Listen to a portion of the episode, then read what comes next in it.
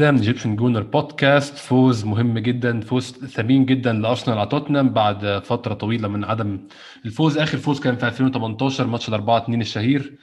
الموسم ده ماتش الذهاب. أرسنال اتغفل بكورتين وخسر 2-0 كان ماتش معتاد من الماتشات قدام جوزيه مورينيو.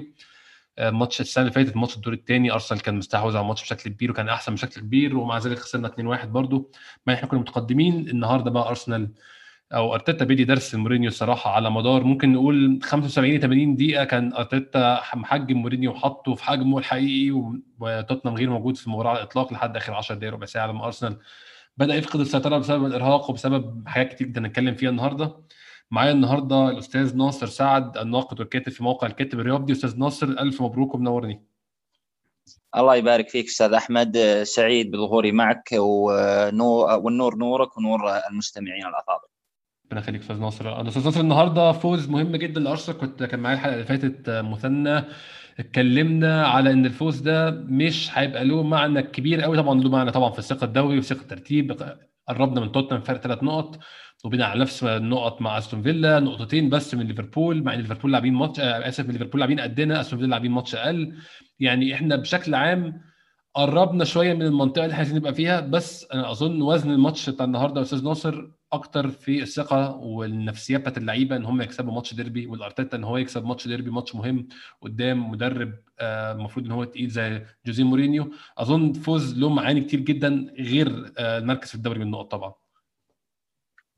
آه، بخصوص انتصار اليوم أنا أتفق معك ومع الأخ مثنى. هو انتصار مهم على الصعيد اولا الصعيد النفسي والمعنوي للاعبين لأن إحنا مقبلين على مباريات حساسة في سواء على صعيد الدوري على أو على صعيد الدوري الأوروبي ومباريات خروج المغلوب. آه، أنا من الأشخاص اللي يطالبون ولا زالوا يطالبون بالاستمرار في التركيز في بطولة الدوري لتحقيق أعلى مركز ممكن والحصول على مركز مؤهل للدوري الأوروبي قد يكون بعض المستمعين آه، آه، يعني يستغربون ذلك ويقولون ممكن الغياب الأوروبي راح يكون أفضل نريح بدل ما نلعب الخميس إلى آخره من هذه الديباجة اللي أنا أجدها كثير في تويتر وأجد انتقادات لمن يبحث عن آه، التأهل الأوروبي. آه، التأهل الأوروبي آه، مصيري جدا بالنسبة لأرسنال هذا الموسم خصوصا إذا كنا نتكلم على صعيد آه، الأموال القادمة والمداخيل اللي راح تتوفر آه، للنادي لاستخدامه في سوق الانتقالات لذلك راح يكون آه، الوصول الأوروبي مؤثر بدرجة كبيرة في خططنا ومشاريعنا آه، في الصيف القادم سواء من بيع أو من شراء آه، وهذا الأمر تكلم فيه أرتيتا السنة الماضية آه، قبل أن نلعب نهائي الكأس وتكلم عنه كذلك قبل مباراة بيرلي أن الغياب الأوروبي أو عفوا عشان أكون دقيق. آه، في كلامي آه، قال إن آه، خططنا في الصيف راح يحكمها أين ننهي الدوري وهو السنة الماضية سبق وقال إن إحنا نملك. آه، نملك 3 plans plan A و plan B و plan C آه، كان واضح إن ال plan A في حالة تأهل الأبطال ال plan B في حالة تأهل الدوري الأوروبي ال plan C في حالة عدم التأهل. وشاهدنا إن في انتقادات هائلة على السوق الماضي. فتخيل أن هذا هو ال plan B فكيف راح يكون ال plan C في حال غبنا اوروبيا. انتصارنا اليوم آه، قلص الفوارق. آه، صحيح إن الفارق آه، نسبيا لا زال لا زال كبير عن آه، سادس الترتيب اللي هو المركز المؤهل المباشر للدوري الأوروبي الفارق خمس نقاط ولكن آه، اللي يصب في مصلحتنا إن لدينا مباراة مع إيفرتون ولدينا مباراة مع وست هام ولدينا مباراة مع ليفربول آه، كلهم أندية يعلنون حاليا في جدول الترتيب الانتصار عليهم في المواجهات المباشرة أمر ضروري. آه، عشر مباريات 30 نقطة في الملعب. في اعتقادي الشخصي إن على الأقل 20 منها في المتناول. آه، ويجب ويجب أن نلعب عليها. وبعد ذلك ننتظر ما ما يحدث آه، مع بقية المنافسين. ومن الضروري جدا الا نخسر الا نخسر مباراة أمام خصم مباشر. آه، مم. أمام ليفربول أمام وست هام آه، أمام آه، إيفرتون. يجب الا نخسر. إن لم نستطع الانتصار فيجب أن نخرج على الأقل بنقطة وأن نبقي الأمور كما هي. بالظبط الخسارة راح تكون مؤذية جدا لكل فرصنا. ده حقيقي فعلا. أنا أتفق معاك 100% يا أستاذ ناصر إن الماتشات اللي فاضلة بعيدا عن ماتش ليفربول ويست هام كلها في المتناول وكلها المفروض على الورق. طبعا إحنا أنا عارف إن أرسنال مفيش حاجة اسمها في المتناول. ماتش بيرنلي برضه المفروض كان في المتناول. آه، في ماتشات كتير كانت في المتناول الموسم ده للأسف ما حصلتش. بس أظن إحنا بالوضع الحالي وبال rhythm اللي بنلعب بيه حاليا المفروض غير ليفربول ويست هام الماتشات الباقية في المتناول. فممكن فعلا نحقق مركز أحسن من اللي إحنا فيه دلوقتي بكتير في الدوري لو فعلا نحاول نتفادى الخسائر في الماتشات اللي فيها مواجهات مباشرة. أنا متفق معاك في النقطة دي فعلا. آه نصر النهارده هنتكلم عن التشكيل على الماتش النهارده نبدأ بالتشكيل. آه التشكيل طبعا أنا قبل ما أعرف أو قبل ما أشوف المؤتمر الصحفي بتاع أرتيتا كنت متفق مع التشكيل 100% ما عنديش أي اعتراضات عليه ولا أي مشاكل خالص في التشكيل بتاع ماتش النهارده آه بسبب إن إحنا عندنا الدوري الأوروبي من الخميس فكان منطقي بالنسبة لي اراحه أوباميانج كان حارس المرمى النهارده لينو ديفيد لويس جابرييل قلبين الدفاع كيران تيرني وسيدريك سواريس باك شمال وباك يمين طبعا مع اقتناع أرتيتا ببيلرين أكتر من سيدريك فكان منطقي بالنسبة لي إن هو بيريحه عشان يوم الخميس. ده ده ممكن يعني يختلف مع التفضيل بتاعنا شوية بس كان منطقي بالنسبة لي الاختيار ده. توماس بارتي موجود جنب جرانيت جاكا ده كان أحسن حاجة ممكنة ممكن تحصل النهارده. آه، بوكايو ساكا مارتن اوديجارد إيميل سميث رو ده كان الثلاثي اللي أنا عايزه. لو كان ممكن نلعب بيبي كان برده كان يكون حاجة كويسة بس أنا بالنسبة لي الثلاثي ده كان ممتاز ولاكازيت مكان أوباميانج. ولكن بعد كده طلع أرتيتا وقال إن مشكلة أوباميانج أوباميانج مش موجود في التشكيل لأسباب تأديبية ولاحقا بعدها برضو باظن نص ساعة 45 دقيقة طلع إن هو عشان اتأخر على الاجتماع اللي قبل الماتش اللي ثالث مرة على التوالي وأرتيتا قرر إن هو ياخد قرار تأديبي إن هو مش هيلعب ماتش النهارده بسبب إن هو القصة دي بتتكرر منه كتير فده قرار تأديبي منه. أنا شخصيا ما عنديش مشكلة يا أستاذ ناصر مع القرار نفسه بس كان ممكن عندي شوية مشاكل مع آه، إن هو يحطه في الفاترينا أو يتكلم في الموضوع. برده هي مشكلة بس مش مشكلة كبيرة قوي بس أنا كنت شايف إنه كان أحسن يحتفظ بالموضوع داخل البيت زي ما بيقولوا يعني ما ننشرش مشاكلنا بره. حضرتك شفت إزاي القرار بتاع أوباميانج والتشكيل بشكل عام؟ لو كان عندك أي تفضيلات تانية كنت تفضل يكون في شكل تاني للفريق النهارده. أه، بخصوص تشكيلة الفريق أنا كان لي تغريدة قبل بداية المباراة بعد نزول التشكيلة. التشكيلة أه، يعني جيدة وهذا ما ذكرت أنا في التغريدة ولكن كان في فيها عيب رئيسي بوجهة نظري وكذلك أعتقد بعض المحللين تكلموا عنها. العيب آه، الرئيسي كان موجود في رهاننا البح... رهاننا الكامل آه، على آه، اللعب بين الخطوط وافتقارنا للسرعة في الخط الأمامي. يعني لا ساكا ولا سميثرو ولا أوديغارد ولا كازيت لاعبين يفضلون أنهم يستلمون الكرة خلف خطوط الخصم. كلهم لاعبين يفضلون استلام الكرة في أرجلهم. لا يوجد لاعب قادر على الاختراق من الخلف بالإضافة إلى ذلك وراءهم بارتي وتشاكا آه، لاعبين يمتازون بنفس الميزة آه، لدى اللاعبين الأربعة اللي في الأمام. آه، الفريق كان معتمد على ركيزة إنه يكسب الكرة الثانية ويلعب بين خطوط توتنهام. ذكرت في تغريدتي إنه قرار جريء من من الكوتش أرتيتا والحمد لله يعني بعد المباراة القرار آتى اكله بالنسبة لقرار استبعاد اوباميانج أنا شخصيا وممكن المتابعين لي من زمان وممكن تكلمت عن هذا الموضوع معك سابقا. أنا ضد استبعاد لاعب مهم في مباراة حاسمة لأجل قرار تأديبي ما لم يكن الخطأ فادح جدا. يعني إذا كان الأمر لا يغتفر لا بأس بذلك. ولكن طالما أنك وضعته في الدكة فلا شيء يمنع من إنه يلعب المباراة. طبعا أنا لو الخيار لي من قبل المباراة ما كنت راح أبدأ بأوباميانج. ولكن فكرة إنك تظهر آه، إن في مشكلة داخلية أنا شخصيا ضد هذا المبدأ خصوصا مع لاعب إحنا نحتاجه حاجة ماسة في الفترة المقبلة كونه هو هداف الفريق. نختلف آه، نتفق على مستويات أوباميانج الحالية ولكن آه، يعني لا أرى أن تصريح أرتيتا عن هذه الجزئية بالذات منطقي أو أو كان موفق. يعني ممكن يكون منطقي لدى الكثيرين ولكن أنا شخصيا لا أراه موفق. آه، لأن كان من من السهولة أنك تراوغ هذا السؤال بأنك بأن لاعب مباراة آه، أولمبياكوس وأن هذا قرار تكتيكي. يعني سهل أنك تراوغ. بدون ما تطلع وتحرج نفسك وتحرج النادي وتحرج اللاعب بان قرار تأديبي وتجعل الناس يطرحون تساؤلات. حتى أن بعد المباراة مباشرة أول سؤال طرح على أرتيتا بعد المباركة هو ما ماذا فعل أوباميانج؟ وهذا السؤال راح يبقى مستمر لأنه خلقنا زوبعه كنا في غنى عنها يعني أنا بالنسبة لي اللاعب المهم في المباراة المهمة إذا كان وجوده التكتيكي لازم فهذا يعني تجاوز جميع الأخطاء. متى أنا أسمح أو أنا أقبل آه، لمدرب إنه يكون آه، آه، يتخذ قرارات مثل هذه قرارات قرارات صدامية عندما يكون في وضعية مثالية في جدول الترتيب وعندما يكون في وضعية مثالية على أرضية الملعب. ذلك الوقت انت تستطيع أن تفعل ما تشاء. ولكن عندما يكون وضعك في جدول الترتيب غير جيد ووضعك على صعيد النتائج كذلك غير جيد ووضعك وضعك على أرضية الملعب حتى وإن كان في تحسن لا زال أقل من المأمول كان يجب عليك أن تتجنب مثل هذا التصريح ومثل هذا الصراع يعني كان من السهل إن أرتيتا يراوغ السؤال.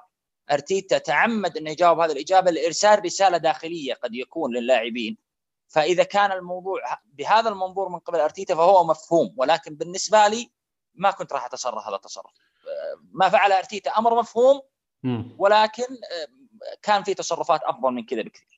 أنا متفق معاك بصراحة إن كنت شايف التصرف المثالي هو آه، ده قرار آه، تكتيكي والمشكلة ايا كانت هي إيه يتم التصرف معاه بشكل داخلي يبقى تأديب لاوباميانج وياخد خصم مرتبه لو ده اللي بيحصل وبعد كده يرجع للتشكيل وقت ما أنت عايز ترجعه التشكيل وافضل طول ما أنت معاقبه قول إن ده قرار داخلي ما حدش هيطلب منك أكتر من كده. في برضه عشان نبقى بنطرح يعني الرأي والرأي الآخر أو بنطرح وجهتين النظر ممكن في وجهة نظر الأستاذ ناصر بتقول إن ده كان عشان ضغط على أوباميانج وضغط عليه قدام الجماهير انه نقول نقول قدام الجماهير إن ده موضوع اتكرر منه كذا مرة فهو مانج لما يشوف نفسه غلطان وأنا ما أعتقدش إن حد من الجماهير ممكن يقول إن أوباميانج سيبوه يتاخر وكل الناس طبعا يكون رأيها متأخر يستاهل يتعاقب. ممكن الناس تختلف على طريقة العقاب زي ما إحنا قلنا دلوقتي ولكن الناس تبقى متفقة كلها إن ده غلط. أنت المفروض تحترم إن الفريق له جدول معين وإن الفريق بيتفق على مواعيد معينة المفروض تحترمها وكونك أنت الكابتن وبتخالف الكلام ده ثلاث أربع مرات لحد الموضوع يوصل يوصل للعقاب فأنت 100% غلطان. متخيل ممكن يكون أرتيتا حط الكلام ده يعني في الكاميرات قدام الناس عشان يضغط على أوباميانج إن هو يحسن من نفسه؟ أنا مش متفق طبعا مع الطريقة دي بس هل متخيل إن هو ده التكتيك اللي هو بيحاول يعمله يعني؟ قد يكون. أنت غرفة الملابس المثالية آه، دائما تكون مرتبطة بقوانين صارمة تطبق على الجميع ويكون فيها الموس على كل الرؤوس. فقد يكون هذا تصور أرتيتا آه، لإدارة غرفة الملابس بشكل مثالي. وأنا أقول لك القرار مفهوم. يعني أنا أتفهم إن أرتيتا يطلع بمثل هذا التصريح.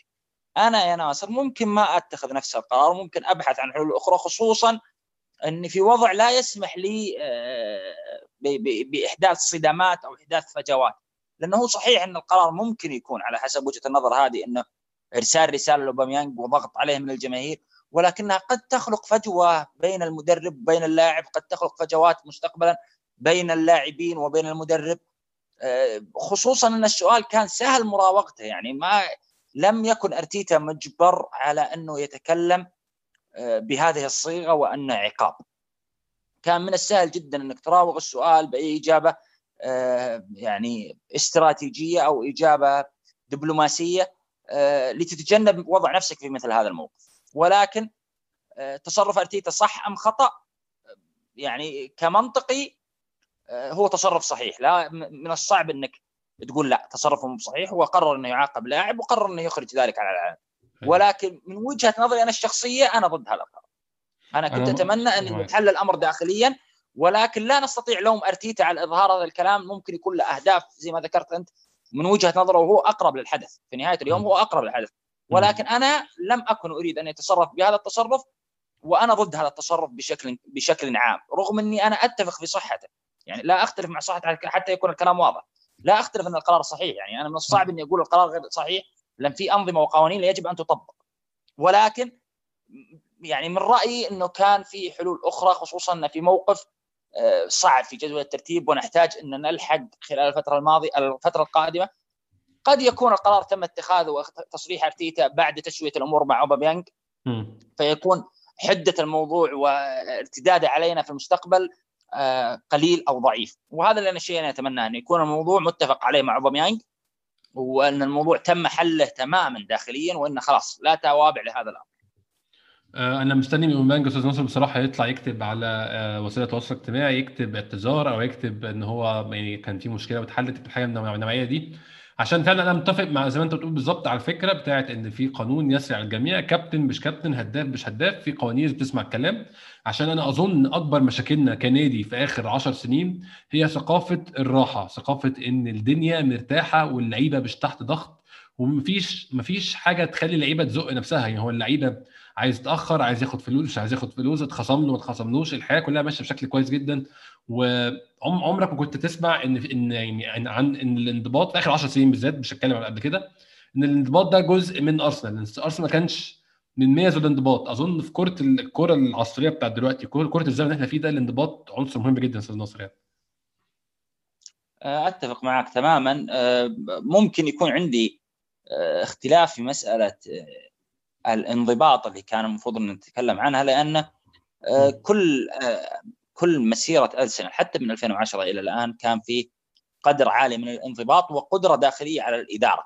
ربما أن خلال هذه الفترة أو أن نتكلم تقريبا من آخر موسم لأرسن فينجر معانا دخلنا في مسألة صراعات غرفة الملابس والمشاكل اللي تظهر في العلن ولكن قبل ذلك كانت كل الأمور تحل داخليا في أرسنال كان في طريقة إدارة مثالية. حاليا مع ارتيتا تفكيره وتوجهه صحيح يجب أن يضرب بيد من حديد حتى تتزن الأمور. ولكن آه، أنت لا تستطيع أن تضرب بيد من حديد حتى تضع أسس متينة. بعد ذلك سوي اللي أنت تبغاه. آه، حاليا إحنا لا نملك هذه الأسس المتينة. عشان كذا أنا اختلفت مع إخراج الموضوع اعلاميا. لو إحنا نملك الأسس القوية هذه الراسخة آه، فأنا لا أختلف إنك تظهر هذا الأمر اعلاميا. أنا طبعا مع العقوبة قلبا وقالبا ولكن أنا نقاشي على إظهارها اعلاميا. لو إحنا نملك الأسس المتينة والقدرات العالية ذاك الوقت ما في ما في أي إشكال في إنك تظهر إنك عاقبت لاعب اعلاميا. ولكن إذا لم تكن تملك هذه الأسس كان يجب عليك أن تتجنب. إحنا نعرف مدربين آخرين صداميين آه، وضعهم ما كان جيد. يعني نهاياتهم دائما تكون سيئة وعلى رأسهم جوزيه مورينو اللي انتصرنا عليه اليوم. آه، مدرب معروف إنه مشهور بصدماته آه، ورميه للاعبين تحت الباص في كل محفل. يجب أن نتجنب هذا الشيء إلى أن نضع أسس متينة. يعني الآن اللي بيجيني ويتكلم يقول لي يا ناصر قرار أوباميانج صحيح؟ طيب أنا بقول قرار أوباميانج صحيح. القرار الطيب اللي اتخذه أرتيتا قبل ثلاث شهور هل كان صحيح أو لا؟ بعد عودة ويليام من دبي وإشراكه مباشرة في مباراة ليدز. رغم أن أرتيتا نفسه قال في ذيك الفترة أنه تم حل الموضوع داخليا وتم نقاش اللاعب. معناته أنت عاقبت اللاعب ورغم ذلك اشركته كلاعب أساسي مباشرة في مباراة ليدز بعد العودة من التوقف. فأي القرارين صحيح؟ أنا هذا المبدأ اللي نتكلم منه إنه لابد يكون في أسس متينة على أرضية الملعب على الصعيد الإداري على صعيد غرفة الملابس وبعد ذلك اتخذ أي قرار الناس كلها راح تكون معك. حاليا إحنا لا نملك هذا الأمر وبناء عليه أنا ما كنت أتمنى إن الموضوع يظهر اعلاميا. أنا مع العقوبة ولكني ما كنت أتمنى إن الموضوع يظهر اعلاميا وتصرفه صحيح. تصرف أرتيتا صحيح حتى يكون الفكرة واضحة. بالضبط. يعني هو أنا زي ما معاك بالظبط متفق يعني ما عنديش حاجة فعلا اضيف على الكلام ده. التصرف 100% صحيح ما حدش فينا ممكن يكون ضده تحت أي ظرف. اللي ممكن ضده بس هو يعني إشراك الإعلام في القصة وتدخل الإعلام في الموضوع ما كانش ليها لازمة شوية. ممكن نبدأ نتكلم عن الماتش نفسه يا أستاذ ناصر. آه عشان إحنا اتكلمنا في قصة أوباميانج دي طولنا شفنا فيها شوية. أرسنال بدأ أول آه ممكن نقول أول نص ساعة مثلا من اللقاء أو كمان أكتر من نص ساعة يعني هو أول شوط بطول بالعرض بتاع أرسنال بس أول نص ساعة أرسنال كان عمل ضغط عالي جدا لعيبة توتنهام. لعيبة توتنهام مش عارفة تبني أي هجمات من ورا بيضطروا يروحوا الكرة الطويلة وأرسنال بياخد الكرة الطويلة ويبني يبني هو الهجمة ونوصل فعلا. آه، يمين دفاع توتنهام من ناحية سانشيز ومن ناحية دوهيرتي كانت ضعيفة جدا وكان آه، سميث رو مع تيرني مستغلين الموضوع ده أحسن استغلال. كذا فرصة وكذا كورة ارسنال بتيجي من اليمين إن سميث رو بيجي آه، بالشمال آسف بيجري ويعمل الكرة ال cut back لحد جاي يشوط بس ما بيلاقيش أو بيلاقي حد بيشوطه بتضيع. تيرني عرضي كذا عرضية بكذا فرصة آه وكلهم ضاعوا. أظن أول نص ساعة دي يعني كان في حد كاتب برضو إن هي شبه النص ساعة بتاعت وولفز كانت اللي هي كانت أحسن نص ساعة شفناها الارسنال ساعتها. أظن أول نص ساعة في ماتش النهارده أستاذ ناصر دي تعتبر برضو من أحسن الأنصاف الساعات اللي شفناها الارسنال في الموسم بشكل عام لحد دلوقتي يعني. آه، بخصوص الشوط الأول آه، أنا بالنسبة لي الشوط الأول مقسوم إلى قسمين أو ثلاثة أقسام، القسم الأول من الدقيقة الأولى للدقيقة 25 كان فيها تقريبا آه، سلطنة أرسنالية بحتة، يعني نتكلم على صعيد صناعة الفرص، نتكلم على قلة التمريرات الخاطئة، نتكلم على كسب الكرة الثانية. وأنا في اعتقادي إن الأمر اللي كان حاسم لنا اليوم هو انتصارنا في معركة وسط الميدان وكسبنا للكرة الثانية بين خطوط آه، توتنهام. وضعنا توتنهام في حالات حرجة أكثر من مرة عبر الانتصار أو آه، كسب الكرة الثانية. آه، بعد ذلك دخلنا في مرحلة وهي مرحلة طبيعية في المباريات الكبيرة هي كر وفر ولكن كان يجب الا ندخل فيها حتى نؤمن نتيجة اللي هي العشر دقائق اللي انطلقت من العشرين أو ال 25 إلى أن إلى الدقيقة 35 حتى سجل توتنهام تقريبا هدفه الأول سيطر توتنهام فرض رتمه أصبحت فيه تمريرات خاطئة من قبلنا.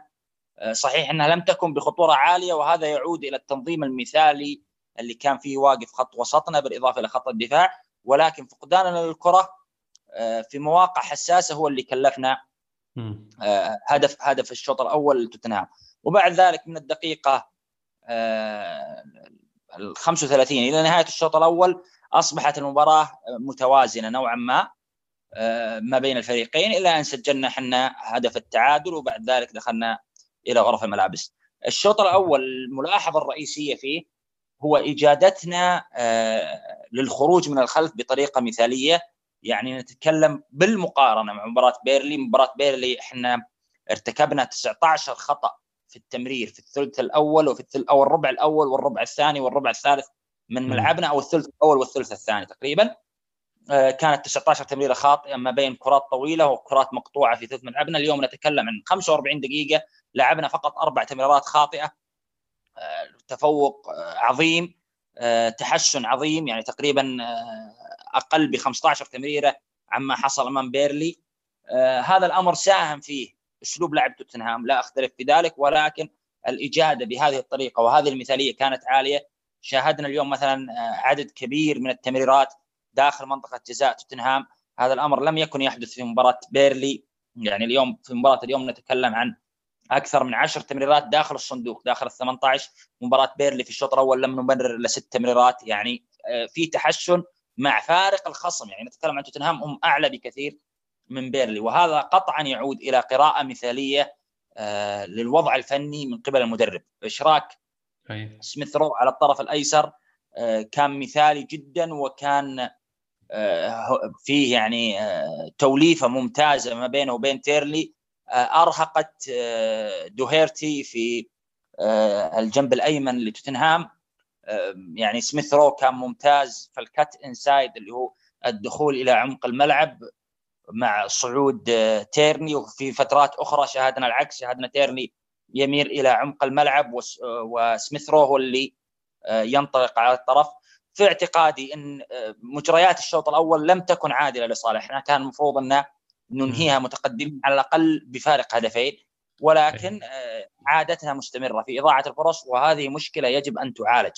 أنا في قناعتي الشخصية عندما يكون الموضوع مرة واحدة هذا سوء حظ. عندما يكون مرتين هذا سوء حظ. عندما يكون ثلاث مرات هذا سوء حظ.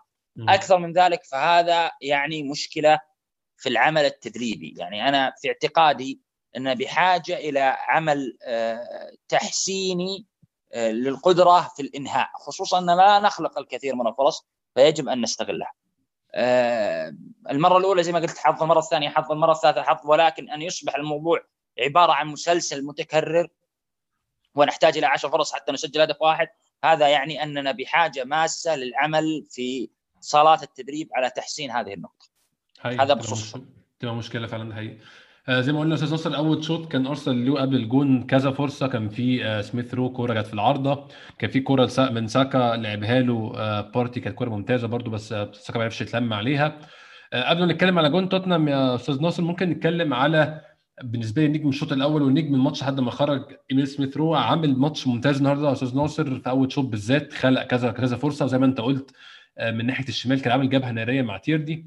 آه، سميث رو مع أوديجارد الاثنين عاملين ماتش ممتاز وعاملين ثنائي من الثنائيات اللي هي القديمة بتاعت أرسنال زي آه، اللي هم من من آخر الثنائيات بتاعت اللعيبة الوينجات اللي هم مش وينجات أصلا زي أليكس هليب توماس روزيسكي روبرت بيريس فريدي ليونبرج كل اللعيبة كانت بتلعب على ال wing هم أصلا مش wing ات. وكانوا بيعرفوا يضموا من الجناب للنص ويعملوا combinations في النص ويعملوا ثنائيات مع بعض ويخلقوا فرص كتير جدا. النهارده بالذات الشوط الأول ده كان حاصل من أوديجارد وسميث رو الاثنين كانوا عاملين أداء ممتاز. أنا فعلا يعني لولا الهدف كان الاثنين ياخدوا تقييم 10 من 10 في أول شوط. آه، فارقين جدا معانا يا أستاذ ناصر الاثنين وجودهم في الملعب فارق مع شكل الفريق هجوميا بالذات يعني. آه عموما آه كل ما استطعت أن تزيد من اللاعبين التقنيين في أرضية الملعب اللي هم عندهم قدرات عالية في آه التسليم والاستلام والنظرة قبل لعب الباص آه يكون وضعك مثالي في أرضية الملعب أمام الخصوم اللي راح تلعب أمامك بتكتل أو أنك تتوقع أنها ناوية تدافع. آه سميث رو وديجارد آه يعني أعتقد أن السبب في إشراكهم يعود إلى رغبتنا في زيادة آه، القدرة في صناعة الفرص وهذا الأمر ناجح كل المباريات اللي اشتركوا فيها الاثنين مع بعض كنا نلاحظ أن معدل الفرص يكون أعلى لأنهم الاثنين يملكون نظرة ممتازة للملعب ويملكون قدرات تقنية ممتازة آه، فمعطينا الإضافة اللي إحنا في حاجتها. الإشكالية الحقيقية في في المستقبل القريب آه، بخصوص أرسنال في الثنائية هذه بالذات إنها راح تقلل من لعبنا خلف خطوط الخصم. آه، طبعا أنا متفهم أن أرتيتا يتوقع الآن أن أغلب خصومنا راح تاخذ آه، وضعية الدفاع وتحاول أن تضربنا بالمرتده وهذا أمر منطقي. ولكن يجب أن يكون على الأقل في الطرف الآخر آه، لاعب بحل مختلف. يعني إحنا كلنا نشاهد أحيانا بعض الأندية تشرك لاعب جناح وهو في الأصل صانع ألعاب يعني جناح في أو صانع ألعاب في غير مركزه يعني يلعب جناح. ولكنها دائما تسعى أن يكون الجناح الآخر صاحب قدرات عالية على اللعب خلف خطوط دفاع الخصم. عشان ما يصير الخط الثلاثي اللي ورا المهاجم كلهم مضطرين إنهم يلعبون آه، الكرة على أقدامهم ولا في أحد آه، قادر آه، يعمل ال run through يعني اللي هو ال run الركض من خلال مدافعي الخصم وطلب الكرة من خلفهم. يعني إحنا كنا نتكلم انت ذكرت أمثلة مع هلب ومع روزيسكي في الفترات اللي كانوا يتواجدون فيها في الطرف الأيسر لو ترجع راح تجد إنه كان في الطرف الأيمن لاعب يركض خلف خطوط الخصم ويفضل استلام الكرة خلف خطوط الخصم لأن هذا راح يعطيك تنوع في الحلول في أرضية الملعب. آه هذا الشيء إذا غاب فترات طويلة راح يسبب لك مشاكل لأن الأندية ستصل إلى مرحلة إنها راح تقدر آه تتكتل لتعطيل هذه الفكرة. دي كانت مشكلة أرسنال في الفترة دي أستاذ ناصر برضه من غير ما اقطع كلامك بين 2007 لحد 2012 كانت دي مشكلة أرسنال إن هو دايما لما بيلاعب فريق بيعمل low block إحنا بنحتاس ممكن يدخل فينا جون بدري نقعد طول الماتش بنحاول نتعادل وفعلا نتعادل في الآخر والماتش بينتهي واحد واحد على أحسن تقدير يعني. اي في في ذيك الفترة بالذات يعني شاهدنا إنه آه، مثلا ألكسندر هليب يكون على اليسار م. ونجد آه، وولكت على الطرف الأيمن واحيانا كان أرسن فينجر يشرك آه، إيمانويل إيبوي كذلك كجناح أيمن. لأنهم الاثنين يمتازون بعملية اللعب خلف خطوط الخصم. التنويع في هذه القدرة أمر مطلوب لأنك إذا اعتمدت على فكرة احاديه الجانب آه، مع مرور الوقت راح تجد مشاكل فيها. يعني إحنا نتكلم مثلا آه، في بداية الشوط الثاني اليوم شاهدنا إنه حصل نوع من أنواع التهنيج يعني في في ال system. ال system أصبح فجأة غير قادر على العمل لمدة خمس إلى عشر دقائق قبل أن نعود يعني لتطبيقه بالشكل المثالي. آه الجزئية هذه أنا بالنسبة لي يجب أن يكون لها حل. آه ساكا اوديجارد سميث رو يخلقون عدد فرص هائل. إما أن تضع أمامهم مهاجم يطلب الكرة خلف الخطوط وبذلك بهذا الشيء أنت راح تصير تطلب من اللاعبين اللي خلف المهاجم القدرة على التحضير آه تحت الضغط. لأنك خلاص أنت مهاجمك أصبحت مخرج تماما. آه، من العمل عملية البناء الرئيسية لك في العملية الهجومية. هذا الشيء نشاهده مع مثلا مع مين؟ نشاهده مع ليستر في تواجد فاردي. فاردي من اللاعبين اللي يفضلون استلام الكرة خلف خطوط الخصم. فلذلك هو غير مطالب في انه يكون ركيزة للبناء الهجومي. فإحنا إذا كنا نريد أن نشرك أوباميانج يجب أن يكون آه، مكان لاكازيت يعني. يجب أن يكون آه، الثلاثي خلف لاكازيت خلف أوباميانج قادرين على أنهم يكونون الحد النهائي في عملية التحضير الهجومي دون الارتكاز على تحضير من لاعب الرأس الحربة اللي راح يكون متفرغ لسحب المدافعين واللعب خلف ظهورهم. آه حال قررت إنك تلعب بلاكازيت فهذا يعني إنك أنت بحاجة إلى لاعب طرف إما أيمن أو أيسر قادر إنه يلعب خلف الخطوط. هي الفكرة مثالية، الفكرة قاعدة تطبق بشكل جميل ولكن يجب أن نكون مستعدين لأي شيء قادم لأي خصم يجد فكرة لتعطيل الوضع الحالي. شراكة سميث رو اوديجارد جميلة جدا في الملعب وفعالة. كل مباراة شاركوا فيها مع بعض كانت جميلة و... وظهروا بمستوى ممتاز وهم الاثنين مكملين لبعض. ولكن زي ما ذكرت يجب أن نوجد حلول بديلة في حال استطاع الخصم إخراج إخراج الفريق من هذه اي فاهم ارسنال زي ما كنا بنقول يا أستاذ ناصر الشوط الأول استمر برضو لحد جون توتنهام استمر في الضغط وجت كورة آه، غريبة جدا من نكزات فوتها برضو آه، بسبب أنا مش عارف سبب غير مفهوم بالنسبة لي وراح لسيدريك وجابها في العرض. لكن قبل الجون كان ارسنال مستمر في الضغط بشكل عام وارسنال كانت أحسن ورجله اتقل في الملعب لحد الجون. الجون أظن يا أستاذ ناصر آه، ما فيش شخص معين ممكن نلومه على الجول. هو الجول في يعني برضو مش عايز أسميه تخاذل بس في تريح شوية. لعيبة أرسنال ريحت بشكل عام. الضغط كان أخف يعني بدليل إن لوكاس مورا عمل تمريرة للاميلا جوه منطقة الجزاء من غير ما حد يعمل أي حاجة. بس كان ال recovery أنا كنت شايف إنه كان معقول بمعنى إن بعد ما الكورة نزلت للوكاس مورا حاولنا نقفل عليه وبعد كده قفلنا على لاميلا. وبعد ما قفلنا على لاميلا قفلنا عليه الشمال عشان هو بيلعب بشماله ما بيعرفش يلعب بيمينه خالص هو اتصرف تصرف ذكي جدا بصراحة وحطها بالطريقة اللي حطها بيها دي. آه، جون زي ما قلت يعني ما يلامش عليه شخصيات معينة ولكن يلام عليه المنظومة الدفاعية عامة إن هي كانت مسترخية أو كانت مريحة في اللقطة دي. آه، بخصوص هدف آه، لاميلا هو يعود يعني هو هي جملة تكتيكية طبقها الفريق بنقل اللعب من أقصى اليمين لأقصى اليسار بالنسبة لتوتنهام. ولكن كان فيها نوع من أنواع التوفيق في التنفيذ من لاميلا يعني هدف ممكن لو يعاد عشر مرات ما ما يتسجل إلا هذه المرة. هو كان في نوع أيوة. نوع من أنواع التوفيق. آه، بخصوص إن هل حدث آه، خلل في هذه الأثناء أنا في اعتقادي إن الخلل حدث في عملية الضغط على اللاعب اللي لعب الأوفر الأول. كان في سبيل لإبعاد الخطر ولكن فضلنا إن نتراجع وهذه طريقه طريقتنا الدفاعية عموما. آه، فضلنا ناخذ الخطوة للخلف على أن نضغط آه، للأعلى بعض الشيء. آه، نتج عنها أوفر. الأوفر أساسا كان للاعب خارج منطقة 18 فرصة تتكرر عشر مرات تسجل مرة واحدة وكان من حسن حظ توتنهام إنهم سجلوها. توتنهام كان مغيب الشوط الأول عدا في هذه الكورة.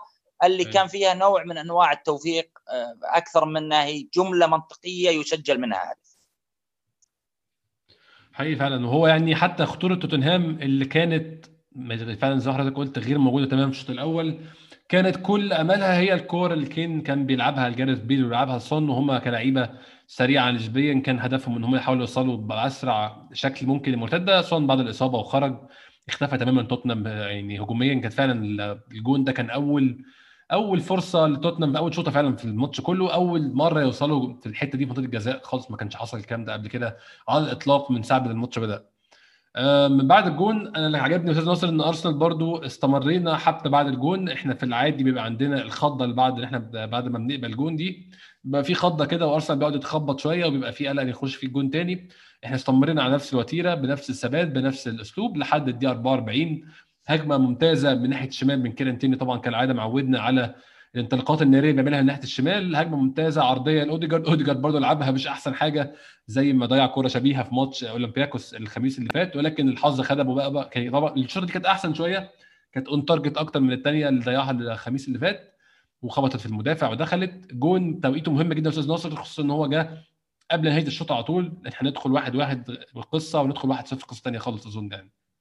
لا شك إن توقيت الهدف كان حاسم بالنسبة لنا وأضفى آه، لأفكارنا الشوط الثاني آه، المزيد من النور آه، لو أنت الشوط الأول بنتيجة 1-0 قد ندخل الشوط الأول بقدر عالي من من الظلامية يعني سواء على الأفكار اللي إحنا راح نطبقها أو على الذهنية اللي موجودة لدى الفريق.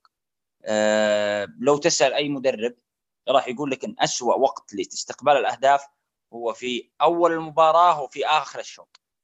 في أول عشر دقائق وفي آخر خمس دقائق. هذه أوقات سيئة لاستقبال الهدف لأن في أول عشر دقائق هذا يصيبك ب بصدمة الهدف. فقد تستقبل بعدها على طول الهدف الثاني فتصير المباراة في ال bye bye. آه، أما الهدف اللي في آخر دقيقة هذا يجعلك تمزق كل الأوراق اللي أنت كتبتها المتعلقة بما بما تريد فعله الشوط الثاني. وهذا فعلا ما كان. يعني هدفنا في الشوط الأول أعطانا الأريحية في إن ندخل الشوط الثاني بنفس الوضع ونقرأ ما يريد فعله مورينهو كشيء مضاد لفكرتنا. ولكن لو أنت الشوط الأول بواحد صفر كنا راح نشاهد في اعتقادنا الشخصي الكثير من التشرع آه، الكثير من النرفزة من لاعبينا آه، الكثير من عدم التوازن. بخصوص النقطة اللي أنت تكلمت عنها إن أيوة. الفريق بعد استقبال الهدف استمر بحالة الاتزان اللي كان موجود فيها. أنا في اعتقادي أن هذا أمر طبيعي. إذا كنت أنت مقدم مباراة مثالية ثم أتى هدف هدف عكس التيار من الطبيعي أنك تحافظ على تركيزك. آه، المشكلة أين تكون؟ المشكلة تكون عندما تكون المباراة في اتجاه سيء بالنسبة لك وتستقبل هدف وأنت سيء. ذاك الوقت 100% آه، أنت راح تشتاد سوء لأنك أنت كنت طالع آه، بالسلامة على قولتهم بشوط سيء ورغم ذلك استقبلت هدف. بالنسبة لجوزيه مورينو الأمر هذا كان قاتل. يعني إذا كنا راح نعكس الآية م. الأمر كان قاتل. لو جوزيه مورينو انتهى بالشوط الأول بواحد واحد آه، كان غالبا إنه راح يقرأ المباراة الشوط الثاني بشكل مختلف تماما بتصور مختلف تماما وكان ممكن يعقد علينا المباراة. ولكن لأننا سجلنا هدف قبل نهاية الشوط وأثبتنا أفضلية آه، فنية وذهنية لأنفسنا دخلنا الشوط الثاني آه، بتفوق ذهني. وهذا أهم شيء في المباريات الحاسمة المباريات الكبيرة. ودخلنا بتفوق تكتيكي أساسا كان متواجد في الشوط الأول وشاهدها الجميع حتى لاعبين توتنهام في قرارة أنفسهم كانوا يعلمون أن اللاعبين أرسنال كانوا أعلى منهم في الملعب. فالتفوق الذهني اللي حصل بعد الهدف ساعدنا كثير في حسم المباراة في النهاية لصالحنا لا سليم فعلا. كان في تغيير يا أستاذ ناصر لما انتهى الشوط الأول تغيير بين الشوطين خروج ساكا ونزول بيبي بسبب إصابة ساكا. نتمنى إن شاء الله تكون الاصابه مش طويلة وما يغيبش آه، مدة طويلة. عندنا ماتش يوم الخميس يعني مش عايز أقول عليه مضمون بس هو ماتش أظن مضمون أكتر من لو كانت النتيجة 1 1 أو 2 1 3 1 نتيجة مريحة نسبيا. فأتمنى إن شاء الله إن هو يريح الخميس ويرجع معافى إن شاء الله في ماتش الأسبوع الجاي. التغيير ده أنا حسيت أستاذ ناصر إن اخذنا حوالي 10 دقايق ربع ساعة من الشوط الثاني عشان نتعود عليه أو عشان نعرف نلعب ببيبي مكان ساكا. أنت شفت التغيير ده إزاي؟ عشان برضو اتكلمت في الأول على التخبط اللي حصل لأرسنال في أول 10 دقائق 12 دقيقة من الشوط الثاني هل متخيل التغيير ده كان له آه علاقة بالتخبط اللي كان حاصل ده؟ ولا هل ده بسبب تغييرات توتنهام اللي عملها في الدقيقة بعد ربع ساعة من الماتش تقريبا أو بخروج بيل كان متوقع جدا خروجه ونزول سيسوكو؟ متخيل إيه سبب التخبط ده؟ وهل تغيير بتاع بيبي وساكا له علاقة بالتخبط ده ولا لا؟ أه بوجهة نظري الشخصيه أنا لا لا أرى أن التبديل له علاقة في الموضوع. أه لأن إحنا اخرجنا لاعب بخاصية معينة وأدخلنا لاعب بذات الخاصية. قد تختلف الجودة ولكن الفكرة نفسها لا زالت هي كما هي. يعني ما غيرنا في الأفكار حتى نقول إن احتجنا فترة تأقلم. هي الفكرة كانت واحدة لم تتغير.